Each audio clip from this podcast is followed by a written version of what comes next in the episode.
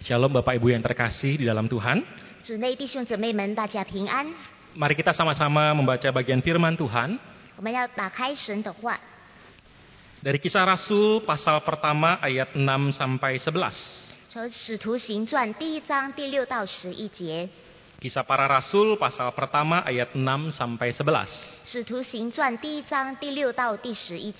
Saya akan baca dalam bahasa Indonesia saja. 我们只用印尼文来念。 Kisah Rasul pasal 1 ayat 6 sampai 11. 《使徒行传》第一章第六到第十一节， Demikian firman Tuhan. 神的话如此说： Maka bertanyalah mereka yang berkumpul di situ, Tuhan, maukah engkau pada masa ini memulihkan kerajaan bagi Israel? Jawabnya, engkau tidak perlu mengetahui masa dan waktu yang ditetapkan Bapa sendiri menurut kuasanya. tetapi kamu akan menerima kuasa kalau roh kudus turun ke atas kamu, dan kamu akan menjadi saksiku di Yerusalem dan di seluruh Yudea dan Samaria dan sampai ke ujung bumi.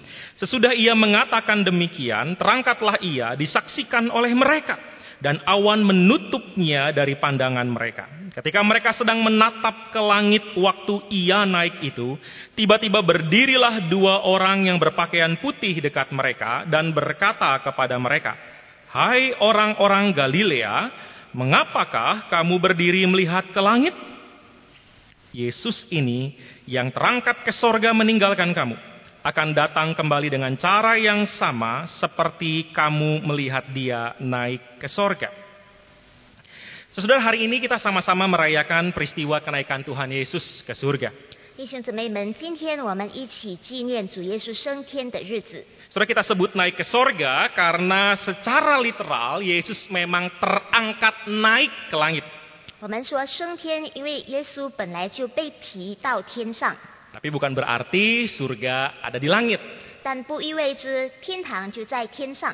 Kita, meli- kita mendengar berapa kali orang-orang yang pergi ke luar angkasa 我们常常听到，呃，去这个呃外星球的人， dan kemudian mengolok-olok iman Kristen 然后他们就讥笑基督徒的信仰， dan mengatakan bahwa di langit tidak ada surga. 他们说天上根本没有天堂。 Saudara, Yesus naik ke langit 耶稣升到天上， sebagai tanda dia naik ke surga. 就是表示他升到呃天堂。 So itu adalah cara Alkitab memberitahu kita 这就是圣经如何呃描述给我们， bahwa realita kerajaan surga ada di posisi yang lebih tinggi, lebih mulia daripada dunia di mana kita tinggal saat ini. 就意味着这个天堂的事情比我们世上的人所面对的事情是更高一层的。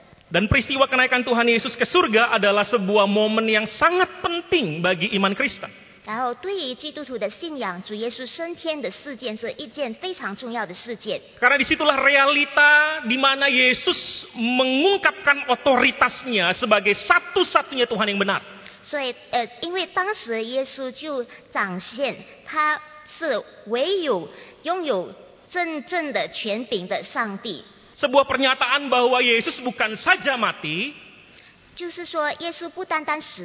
dia bukan saja bangkit dari antara orang mati, tapi dia kembali kepada kerajaannya di surga. Sebagai pernyataan finalitas, universalitas, otoritas Kristus 就是要彰显主耶稣的权柄，主耶稣的这个完整。 Bahwa hanya dia satu-satunya Tuhan pemilik surga. 他是唯一拥有天堂的主， Dan tidak ada Tuhan yang lain selain Yesus Kristus. 除了耶稣基督以外，没有其他的神。 Saudara realita kenaikan Tuhan Yesus ke surga ini 耶稣呃升天的这个事实呢， saudara tidak semua dipa- tidak dipahami oleh banyak orang Kristen. 不是所有的基督徒可以理解的。 Salah satu misionaris yang melayani di salah satu negara di Asia Selatan bercerita, 有一位宣教师在呃亚细亚的南部呃服侍，他这么说。 misionaris ini bernama Edwards dan dia dari Amerika Serikat. 这个宣教师叫做 Edwards，他是来自美国。 Saudara kalau di Amerika Serikat 他说，在美国呢， cerita yang populer tentang Kristus adalah Natal, Jumat Agung, Paskah. 关于耶稣比较著名的故事呢，就是关于他的诞生，然后呃这个受难节还有复活节。Itu adalah tiga momen yang sangat spesial bagi banyak orang Kristen yang dia temui di Amerika. 对于他见到的一些基督徒在美国呢，这三件事是非常重要的。Tapi waktu dia pergi ke salah satu negara di Asia Selatan, 但是当他去到呃，在这个 南部的亚洲南部的一个国家呢， menjadi misionaris dan melayani di sana. 然后在那里当宣教师，在那里服侍， So dia kemudian bertemu dengan orang-orang Kristen di sana 然后他在那里遇到一些基督徒， dan menemukan cerita yang berbeda 然后他发现有不同的故事。 yang penting yang populer daripada orang yang populer dari kisah Yesus bagi orang-orang Kristen di sana adalah kematian Kristus, kebangkitan Kristus dan kenaikan Yesus ke surga. 对于当地的基督徒，非常重要的是基督的受死、基督的复活，还有基督的升天。 So dia kemudian bertanya kepada orang-orang Kristen di sana, 然后他就问当地的基督徒， mengapa kenaikan Yesus ke surga menjadi bagian yang penting buat hidup imanmu? 为什么对你的信仰生活，你觉得耶稣的升天是一件非常重要的事呢？ Dan mayoritas daripada orang Kristen yang dia tanyakan menjawab hal yang hampir sama isinya. 然后大多数呃那些基督徒回答都是同样的，Karena kematian dan kebangkitan Kristus bicara tentang masa lalu, awal perjalanan saya bersama dengan Kristus. 因为耶稣的死和耶稣的复活是关于我之前与耶稣同行的这个一个过程。Saya pernah mati dalam dosa, tapi Tuhan bangkitkan saya. 我曾经在罪里死，然后呃上帝把我复活了，Dan itu adalah awal saya berjalan sebagai orang Kristen. 这就是我成为基督徒行走的第一步。 Tapi kenaikan Yesus bicara soal identitas saya saat ini. 但是耶稣的升天呢，就是关于到我现在的身份， Bahwa Yesus adalah raja atas segala raja. 因为耶稣就是万王之王， Raja yang berkuasa atas bumi dan surga. 对于 地上和天上有权柄的王。 Dan kenaikan Yesus menjadi tanda 然后耶稣的升天也是一个代表， bahwa saya bersatu dengan dia di dalam kerajaannya. 我和他在他的国度里联合。 Bahwa saya yang adalah rakyat jelata ini 我这个平民 dapat dengan bangga berkata saya adalah keluarga kerajaan Allah. 能够非常的骄傲说我是天国的一份子， Atau ketika dia bertanya kepada yang bangsawan 或者他对一些呃尊贵的人提问， bahwa saya yang bangsawan ini 我这个尊贵的人 dapat melihat mereka yang rakyat jelata sebagai kerabat keluarga kerajaan Allah. 能够看这些平民当做他们是我的呃亲戚。 Saudara negara di Asia Selatan itu memang sangat dominan dikuasai oleh culture, budaya, kerajaan. 南呃，这个南南部的亚洲呢，非常呃被这个呃国家的这个呃同呃这个传统控制， Di mana ada perbedaan status sosial antara bangsawan dan rakyat jelata. 所以这个呃贵族呢跟平民有非常不同的这个地位。 Tapi ketika Yesus naik ke sorga, ternyata itu menjadi pemersatu 但是当耶稣升天过后呢，这件事变成他们联合的这个重点， identitas yang sama sebagai keluarga kerajaan Allah. 他们有同样的身份，就是天国的一份子。 So, sebuah penghayatan iman yang menarik tentang kenaikan Kristus. 这个是非常呃特别的一个关于耶稣升天的一个思想。 Di Indonesia, 在印尼， saudara tidak sedikit yang melihat kenaikan Kristus 不少人看基督的升天， dan sangat menghayatinya 非常的呃深入的思想， sebagai tambahan libur panjang. 就是把它认为一个呃放假的这个放假的这个过程。 Kalau 期 masih 间， normal dulu, saudara, 如果以前还正常的时候， Rabu malam sebelum kenaikan Kristus 星期三晚上就是呃主耶稣升天的呃夜晚， adalah waktu di mana orang berbondong-bondong siap-siap libur panjang. 就是人家一群人大家准备要呃度假的这个呃过程。 Saudara, apakah hanya itu penghayatan iman kita tentang kenaikan Kristus? 是否只有这样吗？我们对耶稣升天的这个呃明白。 Jangan-jangan kalau sekarang bukan masa pandemi, 如果现在不是疫情的呃期间， jangan-jangan kalau sekarang kita dipaksa untuk tinggal di rumah, 如果现在我们不是被逼要呃住在家里， penghayatan kita tentang kenaikan Kristus mungkin sama dangkalnya dengan orang-orang yang tidak mengenal Kristus.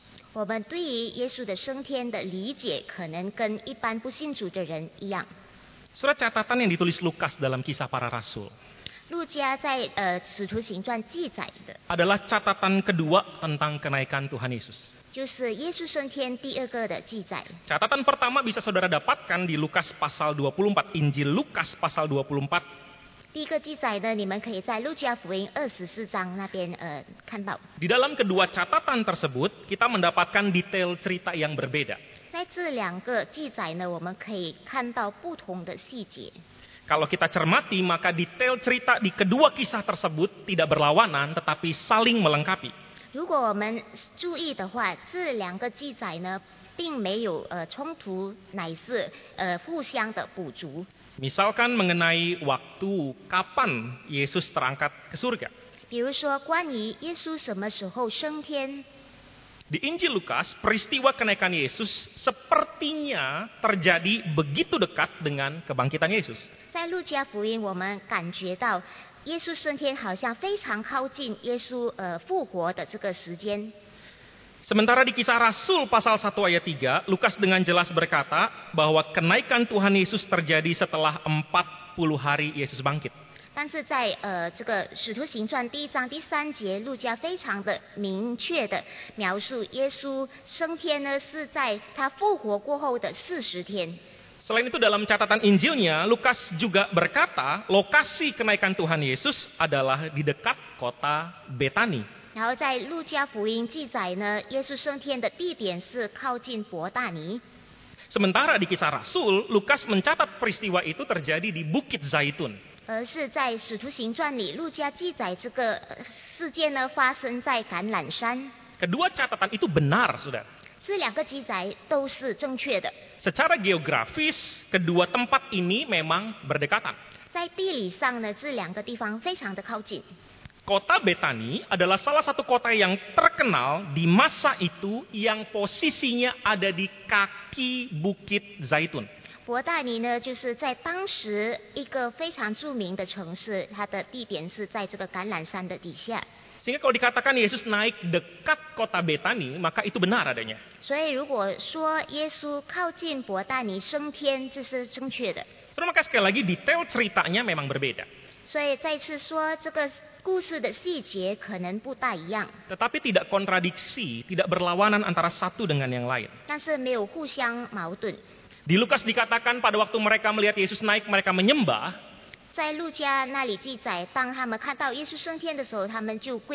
Tapi di kisah para rasul dikatakan pada waktu Yesus naik, mereka melihat ke langit.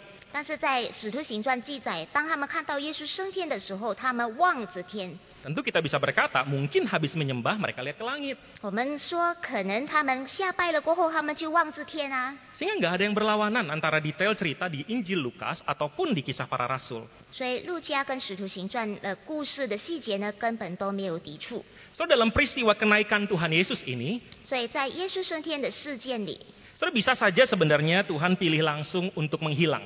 也许神可以选择他，就突然消失了。 Setelah 40 hari meli- me- menampakkan diri kepada berbagai murid, 四十天他已经呃显现给所有的门徒， Tuhan bisa saja memilih untuk tidak mengumpulkan mereka menjadi satu demi peristiwa kenaikan ini.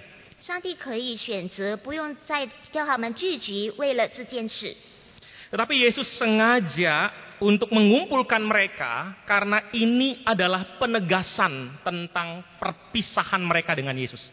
但是耶稣故意把他们召集，就是要强调耶稣跟他们的离别。 Sebelum Yesus mati, Yesus pernah berkata, kita akan berpisah untuk seketika waktunya. 耶稣离世之前呢，他有吩咐他跟他们说，我们将要有一段的时间离离别， Karena Yesus kemudian mati dan bangkit tiga hari kemudian. 因为耶稣过后就死，然后第三天复活了。 Tapi di peristiwa kenaikan ini, mereka tidak akan lagi melihat Yesus secara fisik.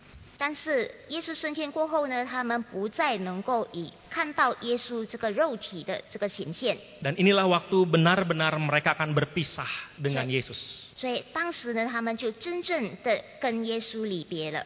So, secara khusus dalam perikop yang kita baca, ada dua hal yang saya mau bagikan. 所以我们今天读的这个经文呢，有两件事我要跟大家分享。 Saudara yang pertama, bila kita melihat catatan mengenai kenaikan Tuhan Yesus ke surga. 第一，当我们看到记载关于主耶稣升天的这个事件， Baik dalam Injil maupun kisah para rasul, 不论在福音或者在使徒行传里， saudara, semua catatan tersebut berkaitan erat dengan tugas yang Tuhan ingin para murid kerjakan. 所有的记载呢，就关乎到主耶稣要门徒做的任务。 Injil dan kisah para rasul tidak menceritakan detail segala kemuliaan, keagungan yang terjadi pada waktu Yesus naik. 那福音跟使徒行传呢，并没有记载耶稣当时的荣耀和尊荣。 Cerita yang paling detail adalah kisah rasul ini. 非常详细的就是在使徒行传里， Tapi hanya menggambarkan awan menutupi Yesus, selesai. 但是只描述这个云呢，呃，遮盖耶稣就结束了。 Tapi detail yang kemudian menarik diungkapkan oleh para penulis Injil dan kisah Rasul adalah tentang tugas yang Tuhan ingin kita kerjakan. 但是比较特别的细节呢，就是这些作者描述的，就是关于主耶稣要我们行的任务。Matius 28 bicara tentang menjadikan segala bangsa murid Yesus. 马太福音二十八章就是关于到要使万民做耶稣的门徒。Kenaikan Tuhan Yesus versi Markus bicara tentang memberitakan Injil kepada segala makhluk. 那马可记载呢，要把福音传给万物。Dalam Lukas 24, dalam kisah Rasul 1, kita diberikan tugas menjadi saksi. 然后在路加福音二十四章，在这个使徒行传第一章呢，呃，记载我们被我们给予这个任务，要成为新呃这个使徒。 Maka di dalam benak para penulis Injil, 所以在呃圣经的作者呃的脑海里， hal yang paling penting untuk dinyatakan dalam peristiwa kenaikan Yesus ke surga 在耶稣升天的个这个呃 事情事件最重要要描述的是， adalah tentang memberitakan kabar baik tentang Yesus kepada orang lain. 就是要把耶稣的福音传给别人。 Saudara peristiwa ini seperti pemberian tongkat estafet 这个事件呢，好像就是一个这个呃棒交给人的棒。 Para rasul waktu itu menyadari inilah waktunya Tuhan mendelegasikan tugasnya kepada para murid. 使徒明白，当时就是耶稣把他的工呃任务交给他的门徒， Bahkan secara khusus dalam kisah para rasul ini, 然后更特别的，在这个使徒行传里， Surat Lukas mencatat ada dua orang berpakaian putih. 路加记载有两位穿白衣的人， Kemungkinan besar mereka adalah malaikat 很有可能他们就是天使， yang tiba-tiba hadir di sana 突然出现。 dan kehadirannya hanya untuk berkata, 他们出现只是为了要说： "Hai orang-orang Galilea, mengapakah kamu berdiri melihat ke langit? 你们加利利人啊，为什么你们站着望天？ Yesus ini yang terangkat ke sorga meninggalkan kamu akan datang kembali dengan cara yang sama seperti kamu melihat dia naik ke sorga." 是离开你们往天上去的耶稣，他怎样上去，他也要怎样再来。 Saudara, maka kehadiran kedua malaikat ini 所以这两位天使的显现， seperti sebuah alarm 就是好像一个警报。 yang dipersiapkan oleh Tuhan untuk menyadarkan para murid 上帝预备这个警报呢，就是要提醒门徒们， agar mereka nggak lama-lama lihat ke langit, 好让他们不要一直望天， agar mereka tidak tetap tinggal di Bukit Zaitun. 让他们不要一直待在这个橄榄山， Di dalam segala kenyamanan, kemegahan, kemuliaan tempat di mana Yesus naik itu. 在主耶稣升天这个非常呃舒适、非常荣耀的地方，在那里待着。 Kehadiran kedua malaikat ini seperti sebuah alarm yang menyadarkan ada tugas yang Tuhan mau untuk kita kerjakan. 这两位天使的出现，好像是一个警报，来提醒我们，上帝有给我们的任务。 Apa yang Yesus katakan kepada para murid sebelum Yesus naik? 那耶稣升天之前，他对门徒说什么呢？ Yesus berkata mereka harus kembali ke Yerusalem Yesus dan menanti kedatangan Roh Kudus untuk mengalami penggenapan janji dan kedata akan kedatangan Roh Kudus kepada para murid. Di mana dampak paling utama dari turunnya Roh Kudus itu adalah ada kuasa yang hadir dalam hidup para murid. 圣灵降临最大的影响，就是在门徒的身上出现了非常大的能力。 Saudara kalau kita membaca perintah Yesus ini, 如果我们读耶稣这个命令的话， pertanyaan yang muncul adalah kenapa harus di Yerusalem? 问题是为什么要在耶路撒冷呢？ Kenapa Yesus sengaja menyuruh mereka tidak boleh meninggalkan Yerusalem? 为什么耶稣故意叫他们不要离开耶路撒冷呢？ Bahkan setelah Roh Kudus turun, kenapa Yesus sengaja menyuruh bersaksi pertama-tama di Yerusalem? 为什么当圣灵节降临了，耶稣也吩咐他们要在耶路撒冷成为第一个 Kenapa 做 harus- 见证的地方？ Kenapa harus tinggal di Yerusalem? 为什么要住在耶路撒冷？ Padahal mereka adalah orang Galilea. 其实他们是加利利人， Bukankah lebih baik mereka kembali ke Galilea? 岂不是他们更好回到加利利？ Tidak bisakah mereka menunggu Roh Kudus di Galilea? 他们不能在加利利等待圣灵吗？ Bukankah lebih efektif untuk berbicara tentang Yesus di kampung halaman sendiri 岂不是在自己的乡下呃传扬耶稣的福音更有效力吗？ Bukankah Yesus juga tahu kota Yerusalem adalah tempat yang mengerikan buat para murid? 岂不是耶稣也明白耶路撒冷对门徒来说是一个非常可怕的地方？ 40 hari yang lalu Yesus ditangkap, disiksa, disalibkan di Yerusalem. 四十天前，耶稣在耶路撒冷被抓、被虐待、被呃这个钉死。 40 hari yang lalu para murid melarikan diri dari Yerusalem agar tidak ikut disalibkan. 四十天前，门徒们逃往耶路撒冷，因为他们怕也被钉死。 Dan semua pengalaman traumatis itu tentu tidak bisa hilang dalam waktu 40 hari. 这些带来创伤的这个经历，不可能在四十天已经消失了。 Tapi sekarang Yesus mau mereka tetap tinggal di Yerusalem, bersaksi di Yerusalem, 但是耶稣现在要他们住在耶路撒冷，在耶路撒冷做见证， di hadapan orang-orang jahat yang memutarbalikkan kebenaran dan mengakibatkan kematian Yesus. 在颠倒真理， 呃，致导致耶稣的死亡的这些人的面前。 Satu-satunya penjelasan yang memuaskan untuk tugas ini 唯一对这个任务比较合理的这个解释呢， untuk tetap tinggal di Yerusalem, untuk bersaksi di Yerusalem. 就是要留在耶路撒冷，在耶路撒冷做见证。 Di tengah segala pengalaman traumatis, di tengah segala kepahitan, kebencian, rasa sakit hati mereka terhadap pemimpin agama di Yerusalem. 在这个非常大的创伤，然后有呃感到痛苦、恨恶那些呃宗教领袖的地方， adalah karena Yesus berjanji akan menyertai mereka dan karena Yesus berjanji Roh Kudus akan turun pada mereka. 就是因为耶稣应许他会与他们同在，耶稣应许会把圣灵降在他们身上。Penyertaan dan kuasa itulah yang memberikan mereka kekuatan untuk mengatasi pengalaman traumatis itu. 耶稣的同在以及耶稣的应许，就给了他们一个盼望，来呃医治他们这个创伤的呃呃经历。Penyertaan dan kuasa itulah yang memberikan para murid kuasa untuk mengampuni mereka yang memutarbalikkan kebenaran. 主耶稣的同在以及大能，就是给他们力量，能够赦免那些带给他们痛苦的人。 Penyertaan Yesus dan kuasa Roh Kudus yang memberikan mereka kuasa untuk mengerjakan tugas panggilan mereka di Yerusalem dengan baik. 耶稣的同在以及圣灵的大能，就给了他们力量，能够 执行他们在耶路撒冷所要呃执行的任务。 Sekalipun kita tahu mereka tidak akan selamanya tinggal di Yerusalem. 虽然我们知道他们不可能永远住在耶路撒冷， Karena mereka harus ke Samaria, mereka harus ke Yudea, mereka harus sampai ke ujung bumi. 因为他们要往撒玛利亚，要往犹大，然后要到地极， Tempat-tempat yang berbeda dengan pergumulan yang tidak kalah beratnya. 不同的地方也有不同的更重的这个挣扎。 Tapi di tempat tersebut, penyertaan Yesus, kuasa Roh Kudus akan bersama mereka, menolong mereka bersaksi.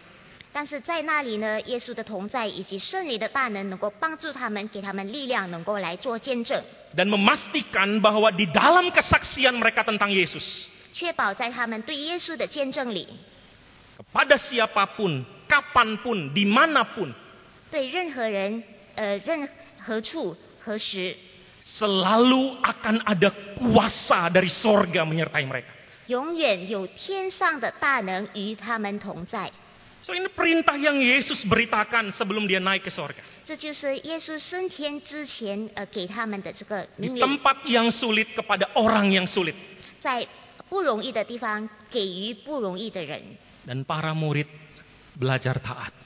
然后门徒们学习顺服。para murid menundukkan dirinya dan tetap tinggal di Yerusalem. 门徒们屈服，他们仍然留在耶路撒冷。Beberapa di antara mereka membuka hatinya setelah dari Yerusalem diutus ke Kaisarea, diutus ke Samaria, diutus sampai ke ujung bumi. 然后他们当中有几个人打开心，他们就把自己献上，呃，去往在在加夏利亚，然后呃和很多的地方。Dan di hari kenaikan Tuhan Yesus zaman ini, sekarang ini, 然后在今天今时的主耶稣升天， saya percaya Tuhan juga tidak ingin kita hanya menatap ke langit. 我相信耶稣也不希望我们只是望天。 Saya percaya perintah yang sama, tongkat estafet yang sama diberikan kepada saudara, 我 kepada 相 kita. 信同样的命令，同样的棒，也是赐给呃已经交给我们每一位。 Tuhan memanggil kita menjadi saksinya Yesus.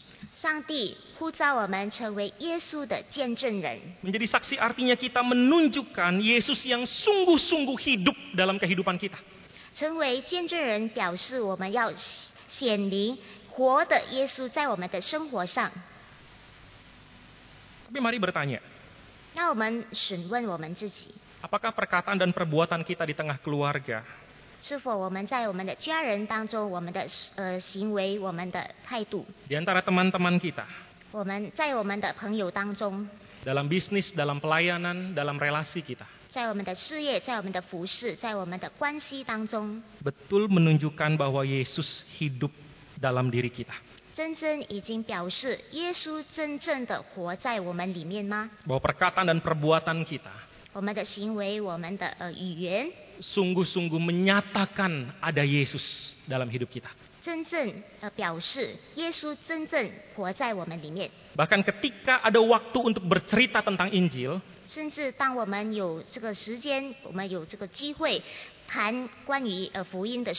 apakah kita sudah memakai waktu itu dan bercerita tentang siapa Yesus dan apa yang Yesus kerjakan buat kita orang berdosa? 我们已经使用这个机会来呃谈述耶稣是谁？耶稣已经在我们身上做了什么事？ Saudara, mungkin kita merasa takut, nggak mampu, atau berbagai kesulitan lain. 也许我们害怕，我们无能，然后很多的理由。 Memang tidak mudah, 是的，不容易， tapi bukan berarti tidak mungkin. 但是并不意味不可能。 Janji Yesus ada penyertaan dari Dia, ada kuasa dari Roh Kudus. 耶稣的应许有他的同在，有圣灵的全能。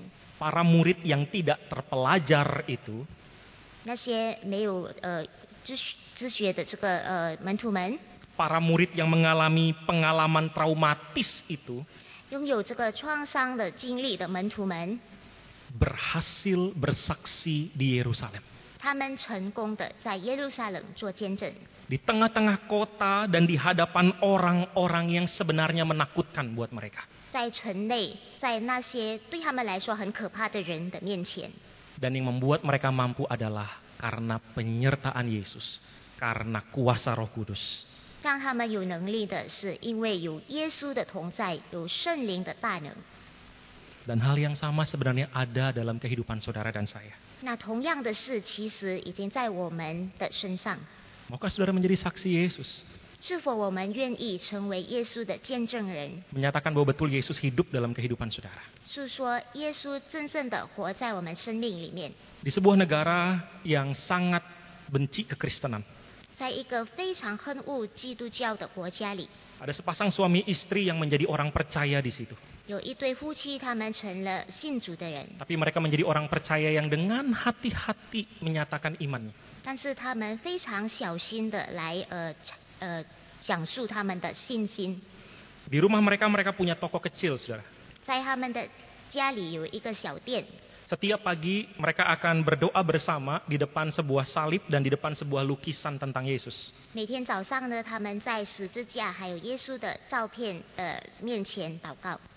每天早上呢，他们在十字架还有耶稣的照片的面前祷告。 Lukisan dan salib itu bukan menjadi berhala, tetapi menjadi pengingat mereka tentang Yesus yang mengasihi mereka. 这个十字架跟耶稣的图画呢，不是成为他们的这个呃偶像，但是成为让他们记得耶稣的对他们的这个牺牲。 Satu pagi mereka buka toko 有一天，他们开店， dan dalam segala kesibukannya 在他们的忙碌当中， mereka sudah siap-siap untuk berjualan. 他们就预备好要呃开始卖东西。 Tidak berapa lama datang seorang pria 不久来了一位男士， yang dengan penampilannya terlihat bahwa dia adalah salah satu pemimpin eh, masyarakat, 从他的外表呢看得出他是一个呃宗教的领袖， pemimpin agama yang dihormati di masyarakat di komunitas itu. 就是当地的市区里面所尊敬的人。 Saudara pria itu kemudian berbelanja di toko orang itu. 然后这个男士呢就在他们的店买东西， Dan kemudian entah apa yang terjadi dia mau numpang ke toilet. Pada waktu dia pergi ke toilet di belakang rumah. Sudah dia melewati tempat di mana suami istri ini biasa berdoa. Yang hari itu entah kenapa mereka lupa untuk mengembalikan tempat lukisan salib dan Alkitab. 然后当天呢，他们忘了把这个十字架和耶稣的呃这个图画收起来， Karena orang itu tidak la- tidak eh, tidak kembali kembali dari toilet, agak lama kembali dari toilet. 因为那个男士很久都没有从厕所出来。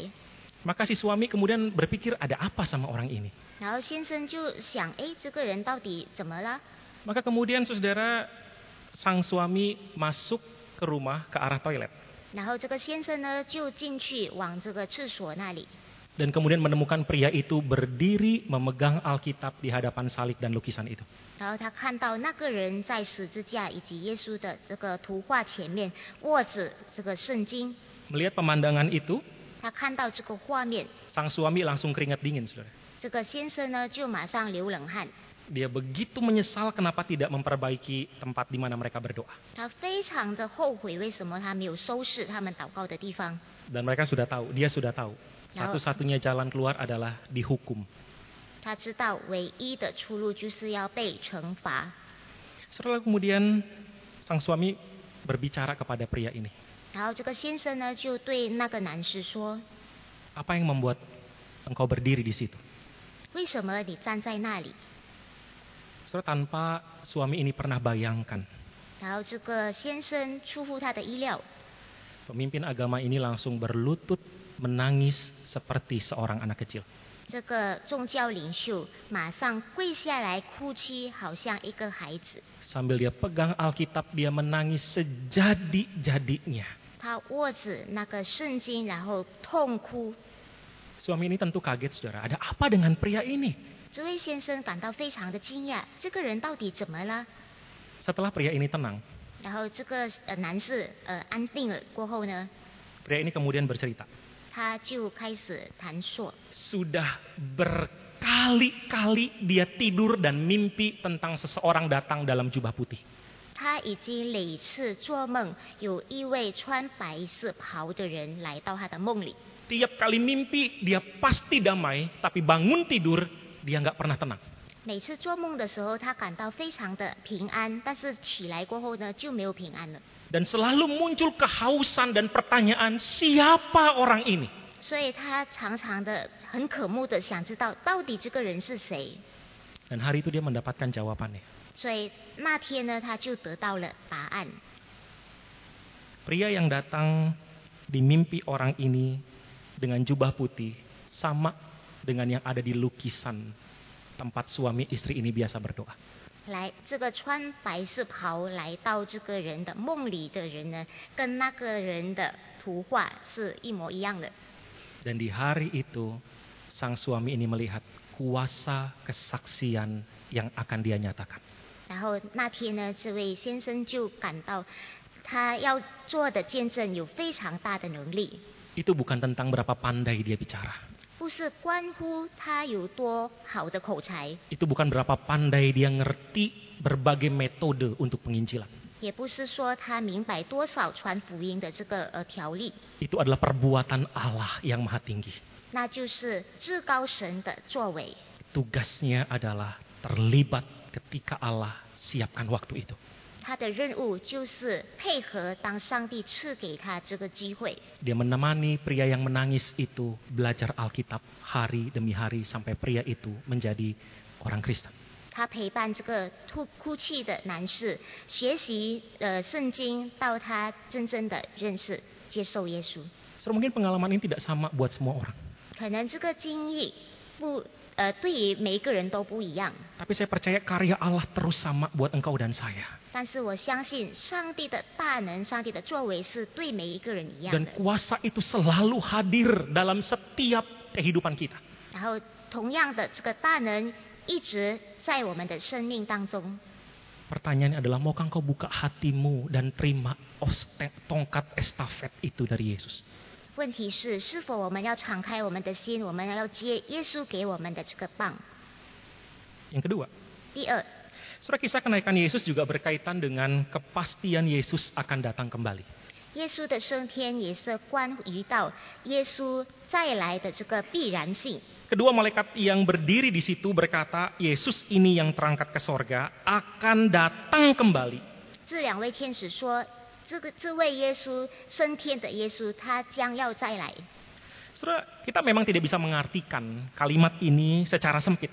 我们本来不能狭窄的来解释这一这一句话， Dan hari ini ada ajaran sesat yang menyatakan Yesus sudah ada di Cungkuo, 现 di, 今 di 有 RRC. 现今有这个异端讲说，耶稣现在已经在中国大陆了， Dalam wujud seorang wanita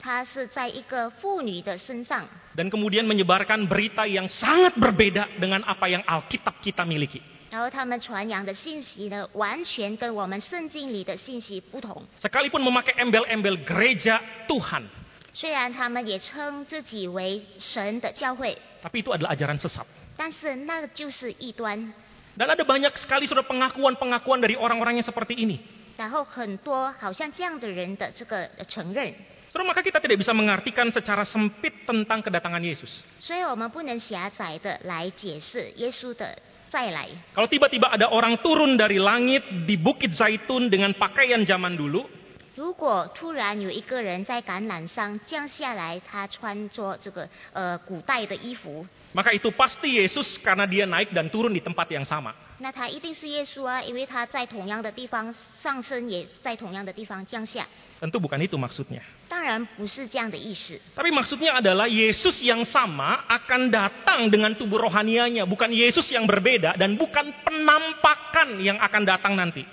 意味着同样的耶稣 带着他的复活的身体，他的属灵的身体将会再来，不是不一样的耶稣带着不同的这个显呃显现。 Pada waktu Yesus datang kembali, saudara, dia akan datang sendiri. Dia akan bersama dengan segala malaikat dan dia sendiri yang akan datang.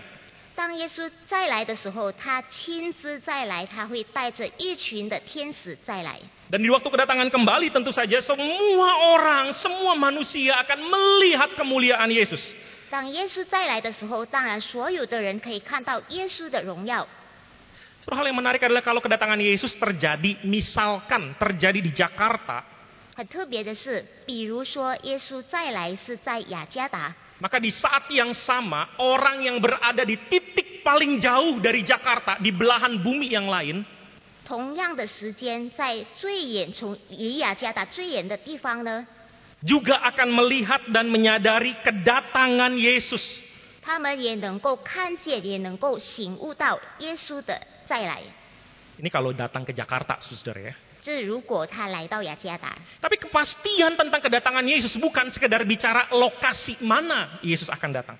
但是耶稣的再来的必然性，不只是关于他要在哪里再来， Tapi ini adalah sebuah janji yang Yesus katakan bahwa dia akan datang kembali. 但是这个就是一个应许，耶稣应许他会再来。 Dan janji ini adalah berita yang sangat vital buat orang-orang Kristen mula-mula di zaman itu.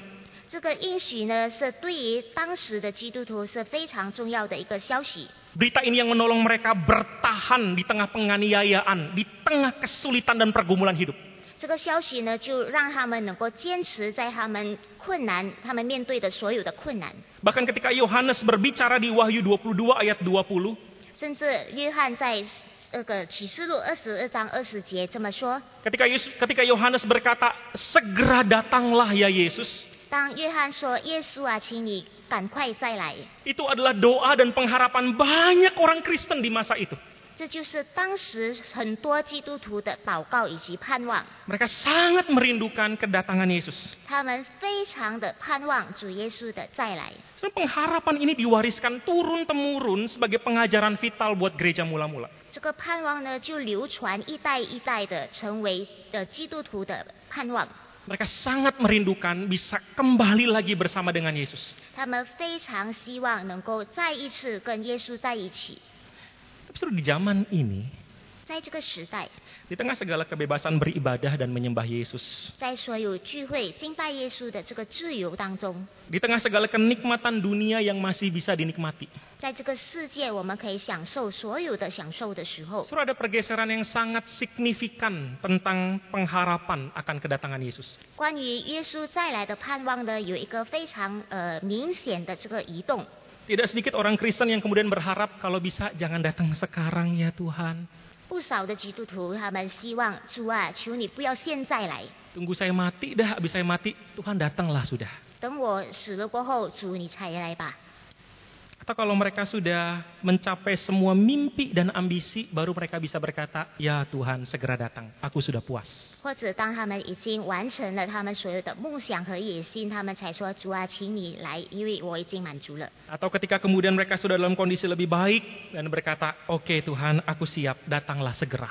”或者当他们的状况已经更好了，他们就说：“好吧，主，我已经预备了，你可以来了。 Saudara kita mungkin juga menjadi orang-orang yang kalau mau jujur sama, gak siap kalau Tuhan datang hari ini. ”如果我们要诚实的话，可能我们也是同样的人，我们也还没有预备好。如果主今天来， Seorang penulis pernah bercerita begini saudara. 有一位作者他曾经这么说： Ada seorang nenek yang tinggal di sebuah panti jompo. 有一位奶奶住在老人院， Nenek ini baik hati, ceria, walaupun memang rada bawel ya. 这个奶奶呢非常善良，然后很开朗，虽然她有一点啰嗦。 Saudara para perawat di panti jompo itu memanggil dia sebagai smiley grandma. 在这个老人院的护士呢，他们就称她为这个 Smiley Grandma， Nenek yang suka tersenyum, suka suka tersenyum, suka cita gitu. 就是爱微笑、喜乐微笑的这个奶奶。 Suatu ketika ada seorang perawat yang datang kepada nenek dan bertanya, apa sih yang buat dia selalu bersuka cita? 有一天，有一位护士来问这个奶奶，到底什么事情让你非常感到这个呃喜乐？ Maka nenek ini mulai cerita panjang lebar saudara tentang kehidupannya. 然后奶奶呢就长又大一大片的论到她的这个她的生涯。 Dan kemudian berkata dia mengalami masalah yang sama banyaknya, sama beratnya dengan orang lain seusia dia di panti jompo itu. 但是她说，她跟其他跟她同年龄住在这个老人院的人，也面对同样多、同样困难的问题。 Tapi dia berkata, 但是她说， yang membuat dia bisa bertahan dan tetap mengalami sukacita adalah 让她能够坚持不断的感到喜乐的是， tiap kali dia mengalami pergumulan, 每次遇到这个挣扎的时候， justru dia akan memaksa dirinya memandang ke langit, ke awan-awan. 她会强迫自己往这个天上云彩看， Dan dia ingat Yesus akan datang kembali. 然后她记得耶稣要来，要再来。 Dan saya akan bersama Yesus kekasih jiwa saya. 我会跟耶稣，我的呃心爱子一起， Saya akan bersama Yesus Allah yang mencintai saya. 我会以爱我的神耶稣同在。 Dan itu yang membuat saya bertahan di tengah segala pergumulan hidup saya. 这就是让我能够坚持在我的生活的这个一些困难。 Bahwa 呃， penderitaan di zaman ini hanya sementara. 这个世界的困难是暂时的， Bahwa segala ketidakadilan, segala kejahatan di dunia ini hanya sementara. 这个世界的不公平、世界的恶劣都是暂时的， Bahwa segala kepahitan hidup, segala penderitaan hanya sementara. 这个世界的苦难、痛苦是暂时的。 Dan saya akan melihat Yesus bersama-sama dengan malaikatnya di surga. 我会看到耶稣以及天使在天上， Itu yang membuat saya bertahan. 这就是让我可以坚持的。 Saya mungkin tidak melihatnya hari ini. 我可能今天没有看到他， Tapi setelah saya mati, saya akan berjumpa dengan kekasih jiwa saya. 但是我死了过后呢，我就能够遇见他。 Saudara saya ketika membaca kisah itu, 当我读到这个故事的时候， saudara, penulis mengata, penulis ini kemudian berkata, 这个作者接下来说， mungkin inilah salah satu tanda kerohanian yang baik.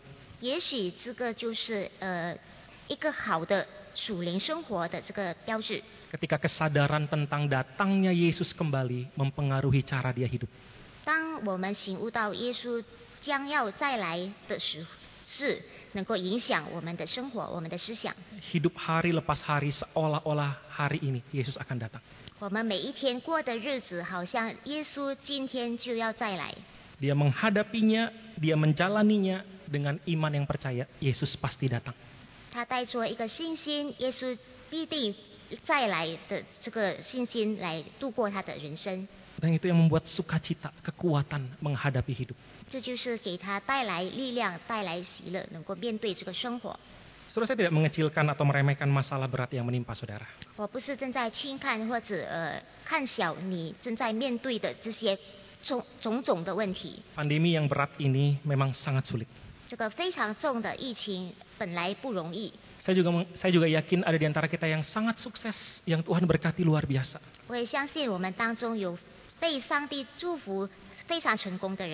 Tapi entah dalam penderitaan, entah dalam kesuksesan. Apakah hatimu masih siap menyambut kedatangan Yesus? Ataukah matamu hanya tertuju pada penderitaan, hanya tertuju pada kesuksesan? 或者我们的眼目只是看在我们的痛苦或者我们的成功？ Saudara, penderitaan dan kesuksesan adalah dua bagian hidup yang selalu datang silih berganti. 痛苦和成功呢，就是我们生活当中不断呃出现的问题。 Realita hidup yang mungkin kita nggak bisa menolaknya. 可能我们不能拒绝的这个生活的事实， Realita hidup yang memang Tuhan pengen juga untuk kita alami itu.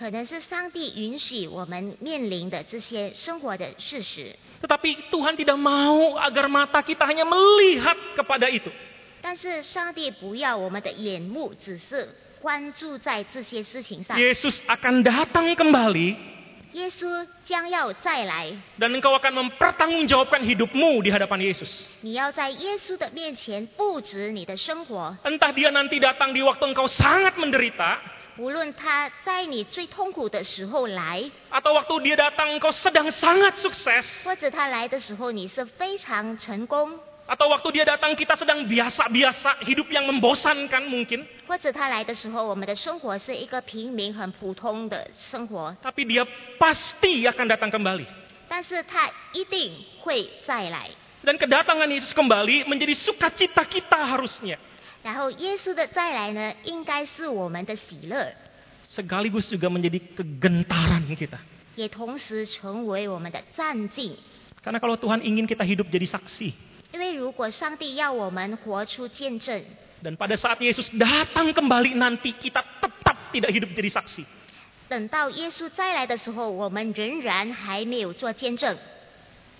Bagaimana kita bisa berjumpa dengan Yesus dalam keadaan yang demikian? Saya bukan mau berkata bahwa engkau tidak akan diselamatkan. Saya bukan mau kemudian membuat hatimu bingung dengan keselamatan di hadapan Yesus. Bukan itu poin saya.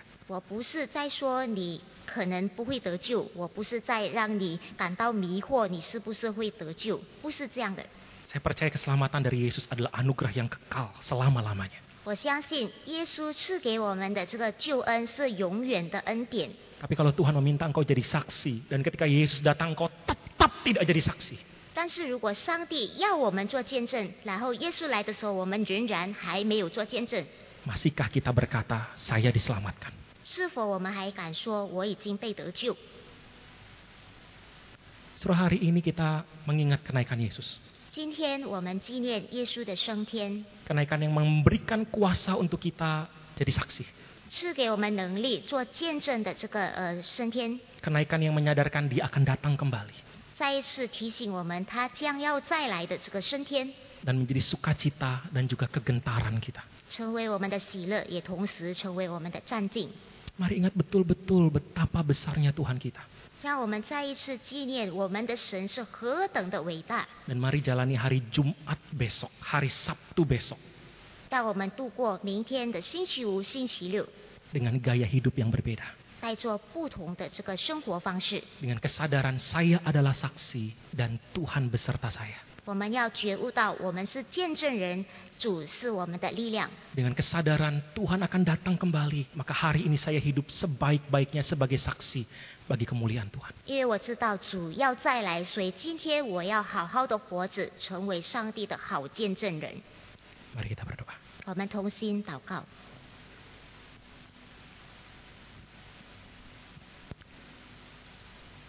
Tuhan engkau tahu segala kelemahan kami.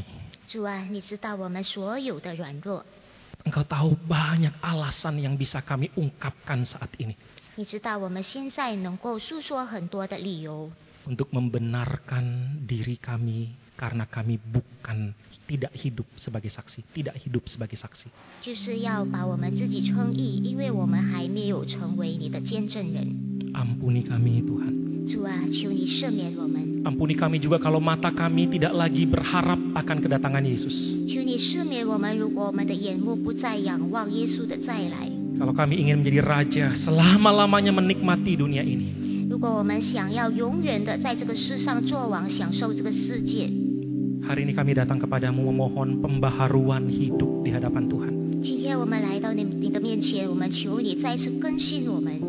Biarlah Tuhan hari Jumat besok, hari Sabtu besok, 好让明天星期五、星期六， hari-hari besok kami jalani sungguh dengan gaya hidup sebagai seorang saksi Tuhan.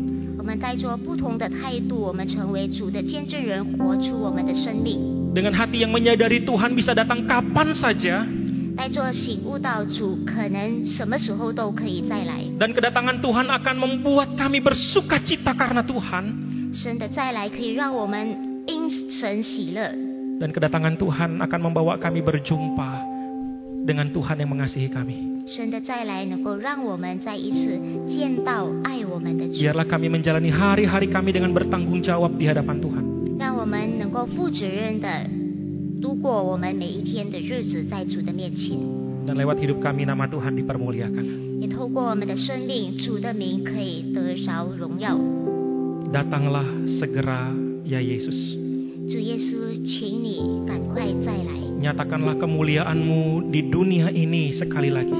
再一次让你的荣耀彰显在这个世上。 Bangunkan gerejamu untuk menjadi saksi bagi kemuliaan. 求你复兴你的教会，成为你的见证。 Dalam nama Yesus kami berdoa. 奉耶稣的名，我们祷告， Amin. 阿门。